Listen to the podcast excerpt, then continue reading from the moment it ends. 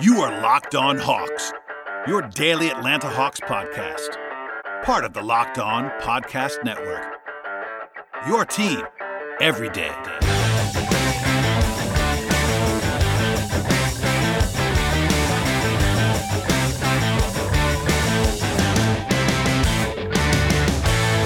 Hello, friends. Welcome to episode 882 of the Locked On Hawks podcast. I am your host, Brad Rowland, coming to you on a Friday evening. And thank you, as always, for joining us on the podcast today. I am the managing editor of PeachTreeHoops.com, as well as a contributor at Dime on UPROXX and the host of this podcast. If you're a new listener, welcome aboard. If you're not, thank you as always for joining us. And plenty to get to on today's podcast because it has been nine months to the day, but the Hawks return to action tonight at State Farm Arena for the first time since they took on the Knicks on March 11th. A lot has happened. The roster is much different now, but uh, there was a buzz, I would say, in advance of this game. Even though it's a preseason game, it's still an exhibition. Nothing really matters, quote unquote, about this contest, but we'll talk about it and all that stuff. But there was a palpable excitement, I thought, in advance of the game, after the game, etc definitely a weird night in a lot of ways. Uh, the league is not the way that it used to be in a lot of ways, but the Hawks played basketball. They were excited about it, and we'll talk about the game as we always will on the podcast. If you're a new listener, again, I will stress that I do a podcast after every single game for the Hawks, without I would say very very few exceptions and then of course filling content before, after, in in the middle of games, etc. But post game is a staple, and we'll go through the game as we always do today. There was some news-ish stuff to hit on in terms of uh, injuries and roster management that we'll touch on here at the top of the podcast, and then after a break, we'll get into the game flow, as it were, and then they, the last segment of the podcast will be sort of some player-by-player evaluations with some audio from Lloyd Pierce. So, plan to get to here at the top, the Hawks did not have their, their full complement of guys in this contest. We knew already that Kris Dunn, Onyeka Okongwu, and Tony Snell would not play. That was announced by Lloyd Pierce first on Tuesday and then again on Thursday in uh, practice, I would say post practice Zooms. But then Pierce also revealed on Friday that uh, actually Okongwu was clear for contact, which is a good step for the rookie lottery pick. He practiced on Thursday. It's definitely a step forward for him. We'll see how that translates for the rest of the preseason. But uh, good to see that he's making progress, as well as, uh, of course, Snell and Dunn as well. The full report uh, in terms of injuries advance in advance of the game dropped on Thursday with um, Cam Reddish actually listed as ankle um, probable with, with ankle soreness. Capela was questionable with ankle soreness, and Rajon Rondo was doubtful with knee soreness. Also, it was revealed that Tony Snell has been self isolating due to COVID 19 protocol after he was exposed to someone that has tested positive. He has not tested positive himself. Again, he has not tested positive himself, but there you go on that. Um, from there, Pearson announced on Friday that um, Reddish and Capela did play. And they played um, well in a lot of ways. We'll talk about those guys later on. Rondo, Rondo did not play. He was in the building, though. He was active on the bench and in uniform, but he was not in the lineup tonight. Um, the other big news, if you want to call it that, and I will, I will definitely, I would say, dampen that down a little bit, is that DeAndre Hunter got the start at the three for the Hawks. So, as I said previously, this is not a huge indicator, I don't think, of what's going to happen in the future, but it's definitely a data point towards that. Um, on the game notes, I thought, actually thought it was pretty funny. Kevin Chouinard of found this out before I had even seen it. But the Hawks listed Solomon Hill as the probable starter for uh, this game at small forward, which is a little bit of gamesmanship from Lloyd Pierce, I think. Um, whether that was going to happen any, at any point was uh, not really relevant, but there you go on that. Uh, in the end, it was Hunter over Reddish.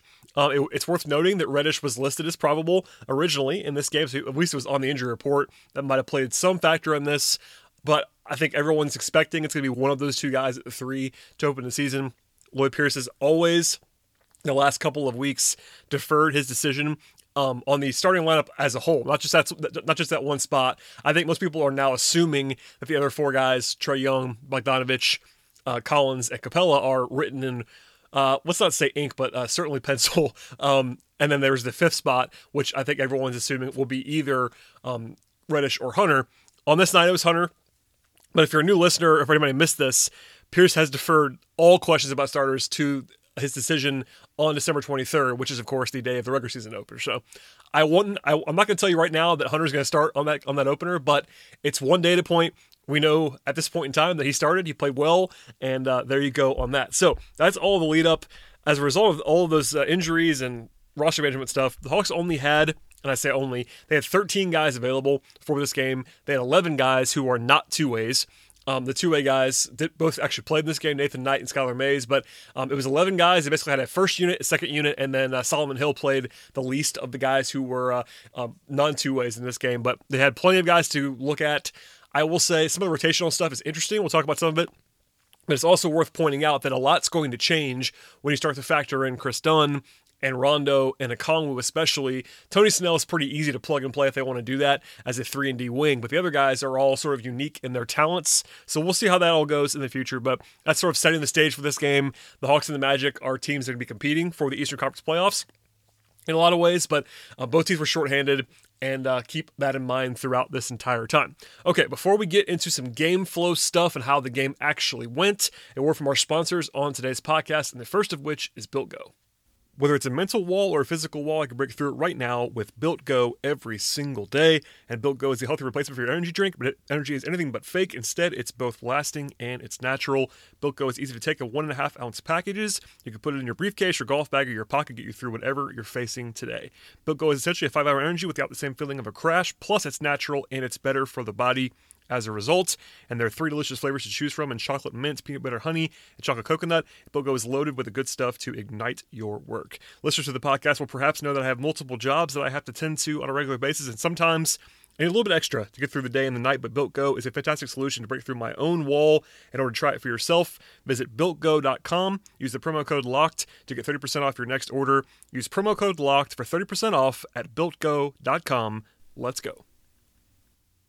All right, so we'll dive into what transpired on the court. And again, as a reminder, we'll sort of do the game flow and then some individual breakdowns later on. Uh, early on, it was kind of a mess.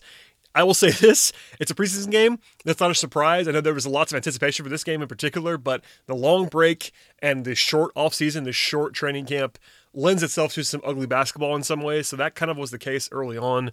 DeAndre Hunter got the first points of the season for the Hawks, at least in terms of the preseason, with he was fouled on a three. It was a nice early lob from Trae Young to Capela. Um, also, a nice lob, uh, a nice lob attempt, I thought, from Collins to Capela, which you like to see those guys playing together, sort of a high-low action there. Um, rotationally, it was Gallinari um, on the floor first, uh, alongside uh, Cam Reddish. Those were the first two guys that came in off the bench at the same time. Um, they sent Bogdan Bogdanovich and John Collins to the bench about six minute marker of the first quarter. Um, from there, about a minute later, they brought in Bruno Fernando, Brandon Goodwin, and Kevin Huerter at the five minute mark. So they used the first 10 guys in about seven minutes. They were definitely trying to keep players under their certain uh, thresholds um, in terms of minutes in this game, trying to use everybody, be sort of egalitarian through that lens. But the Hawks started this game off four of 17 from the floor, 0 7 from three, and with five turnovers in the first nine minutes. They trail by 13 points, and that's really the difference in the game. Obviously, the result, again, does not matter a ton, but it was a bad start for the Hawks. That was kind of the difference in the entire night. From there, they played reasonably well for a lot of the rest of the game. Um, Danilo Gallinari had a nice imprint pretty much right away when he came in the game, scored five straight points. A nice buzzer beater from Brandon Goodwin to end the first quarter, cutting the lead from 11 uh, down to 8.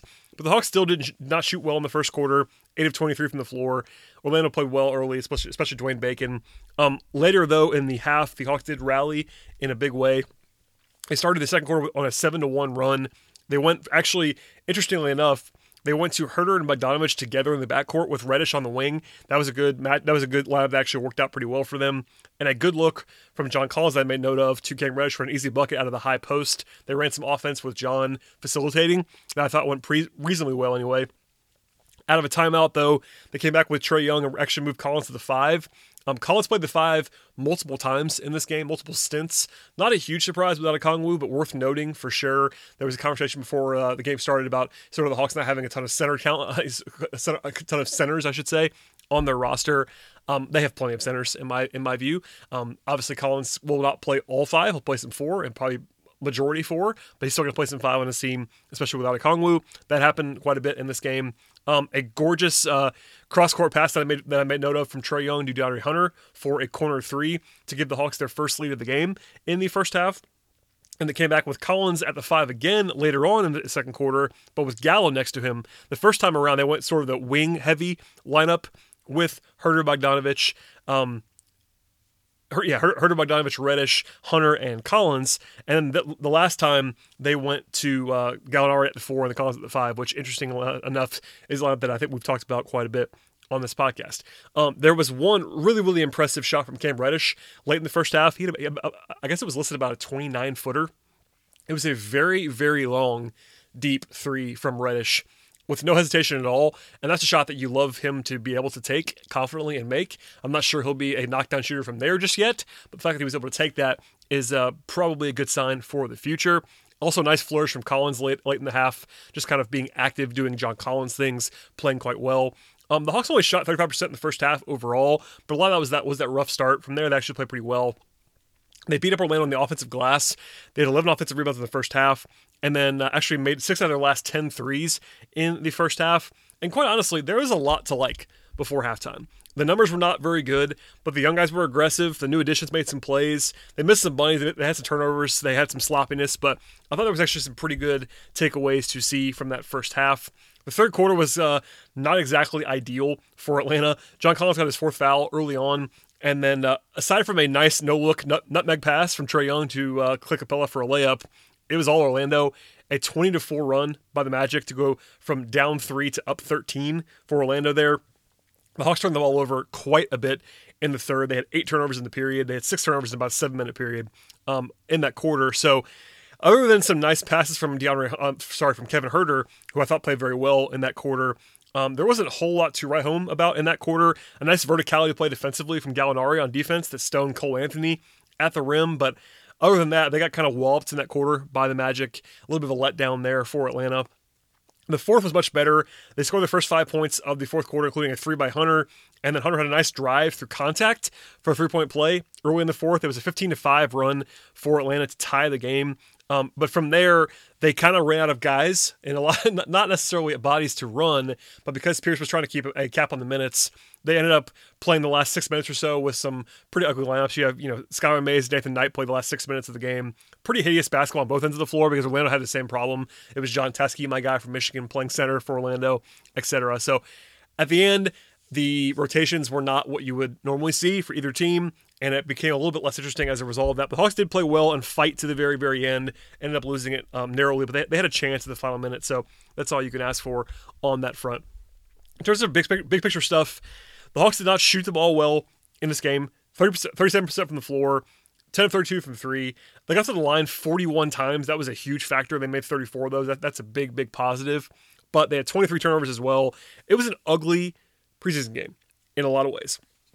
And that's not, again, not, not a surprise, but there you go on that. You know, defensively, they played okay, at least by their standards. I think Orlando definitely helped them out a little bit. And when their starters were playing, Orlando, I mean, they were much better. The Hawks had much more success against Orlando's bench units. But when it was Vucevic and Fournier, etc., Orlando really walloped Atlanta. So that, that's kind of concerning on some level. But again, it's a small sample size and it's preseason. My whole takeaway for, from an exhibition game like this is not to not to panic about anything really. You have to not worry too much about much. But just a just a small takeaway that they did lose the minutes against Orlando's best players. Other than that, not a whole lot to get into. Um, we'll, we'll touch on player stuff in a second, but there was some. I think broadly speaking, the Hawks did not play well necessarily by you know regular season standards, but given how long the layoff's been, the training camp, there were enough flashes where you could be pretty pleased, I think, with the way the Hawks played when the game was actually competitive. The guys who were you're actually relying on, um, with a couple exceptions that we'll get into in a second, played reasonably well. Just had some hiccups along the way. So hopefully that makes some sense. We will dive into the individual stuff in a moment.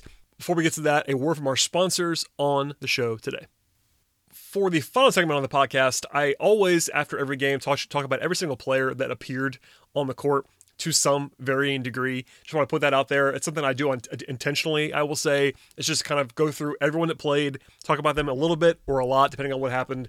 And uh, that's sort of the format of the post game podcast. We'll do that. We'll do that again today. In fact, we'll start on the bench. Um, the guys who came off the bench in this game, knock them out real, real quickly here. Obviously, Nathan Knight and Skylar Mays, both both two way guys making their debuts as rookies. Neither were particularly impressive. Mays got to the line four times. That was good to see. But those guys were just more in bit duty. Um, obviously, we'll see more of them in the future, but not going to see a whole lot of them this season unless something goes terribly wrong. So we'll, we'll move on from there for now. Um, in terms of the headliners off the bench, we will talk about Kevin Huerter. Um, I'll play some audio for you a little bit later from Lloyd Pierce talking about all the young wings, but Huerter I thought played quite well in this game. He didn't shoot well. He was three of eleven, but actually got two of two two of five from three, which is just fine. Um, eight points, three assists, a steal, and a block. He was pretty aggressive, was plus five in this game. I was encouraged by the way he played. It's a good example of this the box score not only telling you everything that's going on always in the game. Um, I thought Kevin was I would say one of the strengths in, of his game is the fact that he's he's so versatile. And that's sort of underrated about him. Also, weaknesses on his front usually is, are that he's not the most aggressive guy in the world. In this game, he was more assertive. I thought he played like he was, uh, you know, motivated to get some time. Obviously, so that's good to see from him. We'll come back to that, but I thought he played well. Wanted to, wanted to note that his passing, especially his cutting, was good. Uh, he attacked the rim a little bit more than he usually does. So some good stuff there from Huerter. Brandon Goodwin was not fantastic. He had seven points, three three assists, two rebounds. He played okay. Three percent from the from the floor, one of three from three. Um, I didn't notice him like being bad or anything. Defensively, he brought some effort to the table. He played more than he will just normally because of the absence of Rondo and Dunn. But you know, he's he's a guy who's a capable third point guard who who could step up into this role at any point in time. So there you go on that. Um, Solomon Hill ended up, ended up playing 15 minutes in this game. He was the 11th man for the most of the competitive portion of this of this of this game tonight that's probably going to be Hill's role on this team. He's been lauded already for his work in the locker room as a vocal leader on the bench etc. He can play a little bit. I think that's that, that's still the case. He can guard a little bit. He can shoot a little bit. He had a steal, an assist, and a rebound in 15 minutes tonight. But uh, not, not nothing crazy to write home about in this contest.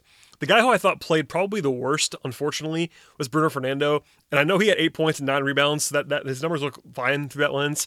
He was not very good in this game. He was kind of shaky in terms of uh, getting blown by defensively or getting blown through by Vucevic and not really necessarily being in the right place at the right time.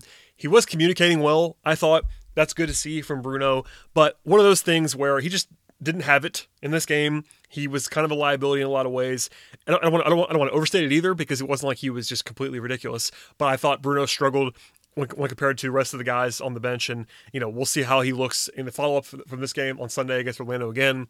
But um, a reminder that he probably isn't going to be in rotation unless something happens or someone else is unavailable. But there you go on that with Bruno. Um, Danilo Gallinari, I thought played well. 14 points, four rebounds. He was plus 14. Got to the line eight times. Something about Gallinari that I think is very underrated. We talked about when he signed is that he gets to the line a lot. He's very crafty. He's, you know, I will say he's very slow and that's not, and that kind of is a knock on him. I think defensively, that's what hurts him a little bit. He's kind of robotic in that way, but he is so crafty offensively, and I think we knew this. At the same time, it was good to see that right off the bat. Eight free throw attempts in 20 minutes. It just kind of speaks for itself. He's such a good scorer. He's a varied player. He actually only shot one of five from three, and that's going to improve as well. So nothing to worry about whatsoever with Gallinari. I thought I thought he played well.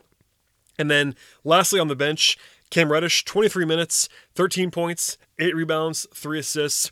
Did have six turnovers, which is definitely something to circle. And uh, I'm, not going to play the audio for you now. And uh, Lloyd Pierce talks about Kevin Huerter, Cam Reddish, and DeAndre Hunter in the same clip. So we'll talk about Hunter a little bit later on the podcast. But here's what he had to say when he was asked about the way that his young wings played in this game the good and the bad. You know, Cam is uh, is tremendous. He sets the tone for us defensively, but then you see the six turnovers of just playing so fast, and that's you know that's still the youth in him. It's kind of how he started out last year, um, but I thought he did some nice things. You know, and and Dre obviously might be a career high free throw attempts for him. Um, and that's the mindset. You know, it's one of the things we wanted to focus on was to get into the bonus. I think we did it in pretty much every quarter except the first. Uh, but I thought his mindset was tremendous. He was attacking the rim, he was getting to the rim, and that's why he shot the eight free throws. Um, and then Kevin, Kevin made two big threes. Um, you know, I think if we can get him looking to attack, he had two or three plays where he was in the paint. Um, one, I thought he could have had an and one or a, a foul on the layup, but um, they're all doing some good things. I, I think it's one of those one of those areas where, you know, we should feel we don't miss a beat when we sub and Cam coming off the bench tonight. Dre starting us out. Bogey had some clean looks that didn't go down, and Kevin came in and had a couple good looks and a couple good plays. We shouldn't we shouldn't miss a beat if we sub and get our legs going uh, with those four guys. So you hear that from Lloyd there, and you know I agree with all of that. You know, Reddish was out of control at times. It's something that plagued him a little bit as a rookie the flashes are really, really impressive. I thought I thought defensively he played extremely well in this game. Um, there were some handsy moments for sure. Maybe when he got, he got, a little bit tired later in the game, but he's, he's such a good playmaker defensively. He's already so good defensively that it's really encouraging whenever he's able to flash that even more. Offensively, there were some nice moments. A nice pull up off the dribble. He has a little bit of that mid range game already established. I think he's a little bit out of control at times, and the turnovers were, I would say, kind of jarring at times. You do not want your secondary playmaker, a guy who's going to be like your third or fourth option offensively, to have six turnovers in 23 minutes. That's just a lot, but he's confident, and that's you know in the preseason especially, you can let him cook a little bit, not have to worry about that as much. And I thought he played quite well. As a transition now into the starters, we'll talk about Hunter first. You heard that from Lloyd. I thought he was great in this game, quite frankly. Uh, Hunter, 18 points to lead the team. It's not even necessarily about that. Oh, that, that's definitely a product of it. It's good to see him being assertive and aggressive offensively. Obviously, all the talk, I won't say all, a lot of the talk about Hunter is about his defense. And I think defensively, last season, he definitely underachieved compared to expectations. Offensively, though, I thought he was pretty solid for the most part. And today, he was uh, even I mean, obviously leaps and bounds better.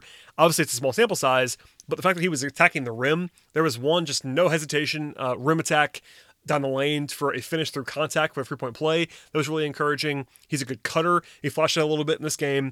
Um, the 18 points speak for themselves, but getting the line eight times is really, really encouraging. Just playing with aggressive aggressiveness, playing with assertion. I think defensively he was more active as well. Had a block shot in this game. Was just kind of in passing lanes more often.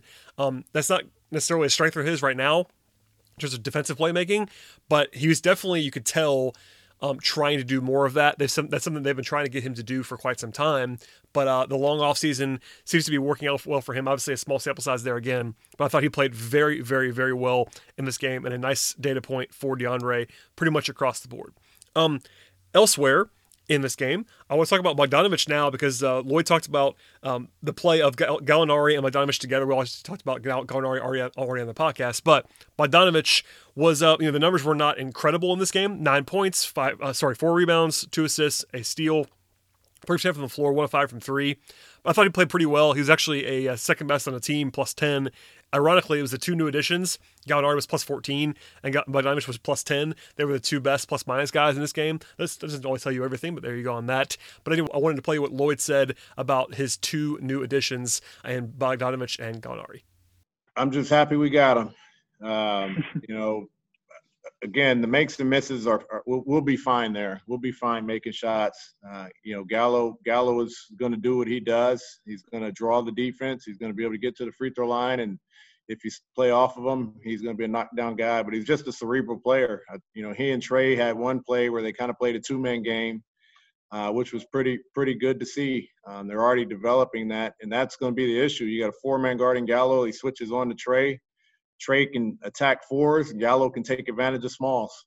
And so we'll, we'll, be able to figure those things out. I'm not worried about Bogey making shots. He, he's uh, already become one of our hardest post practice workers, and he does it at game speed. So I trust the work, I trust the shooting. It, it, those things will, will happen for him. But they're just getting used to each other. That's all. From there, three more guys to get to touch on on this podcast, and of course they are Collins, Capela, and Young. Uh, Collins, I thought was playing well in this game. 14 points, nine rebounds, two steals, a block, and assist. Did have four turnovers. I thought John pressed a little bit at times, but I thought he played quite well. Um, he was efficient, four six on the floor, five six on the free throw line. Didn't do anything crazy in terms of by his uh, his own baseline, but I thought he just plugged the gaps there were some there were some overlap questions about Collins and Capela in this game. Some early season jitter stuff. You know, guys, there was one play in the first quarter where both Collins and Capela rolled almost at the same time into each other, which is going to happen on occasion with, with two guys who are used to doing a lot of that. Um, they staggered them a little bit as well, which I thought was a smart move by the staff. I would still be doing that quite a bit, especially right now without Okongwu. Collins is your best backup center by a, a by a long shot, obviously.